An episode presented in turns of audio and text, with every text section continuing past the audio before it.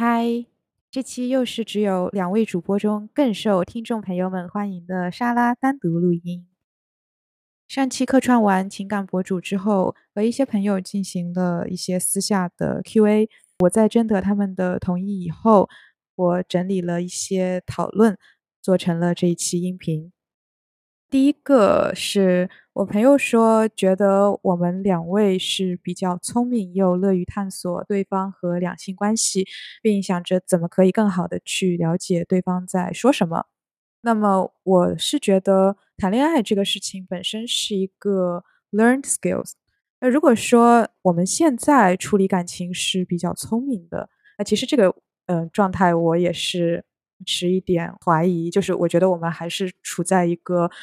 探索的阶段吧。但我可以肯定的说，我们之前是属于非常非常笨的。陈老师和我到现在这个情况，也是反思了很多我们之前的行为模式啊，还有相处方法啊之类的。那陈老师在这次和我在一起之前，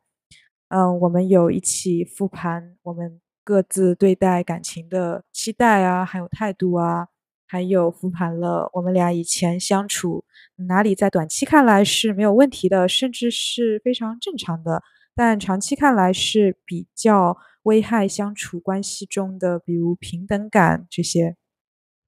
然后第二条呢是一个问题，那如果一些伴侣不像陈老师和我一样。能够分开再回来，比较体面的谈这些问题，达成一个共识，或者说有机会接触异性的意见，或者本身就不是一个非常成熟的人，那那这个成熟是和感情状态无关，那就没有办法解决两个人相处上的一些问题，或者说不能改进亲密关系的质量了吗？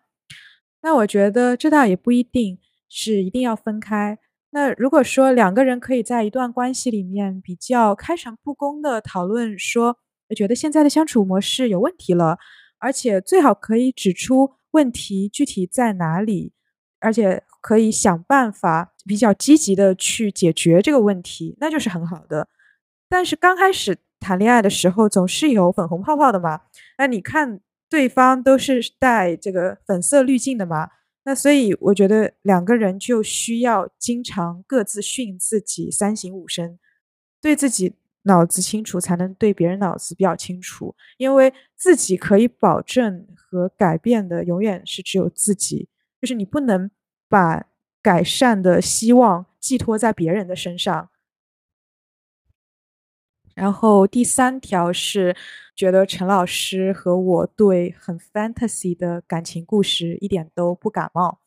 那这里我稍微解释一下，什么叫很 fantasy 的感情故事，就是非常典型的浪漫主义的感情故事，就类似于男女主初次见面就非常 click，然后看对眼，嗯，当中也没有特别的呃性格上的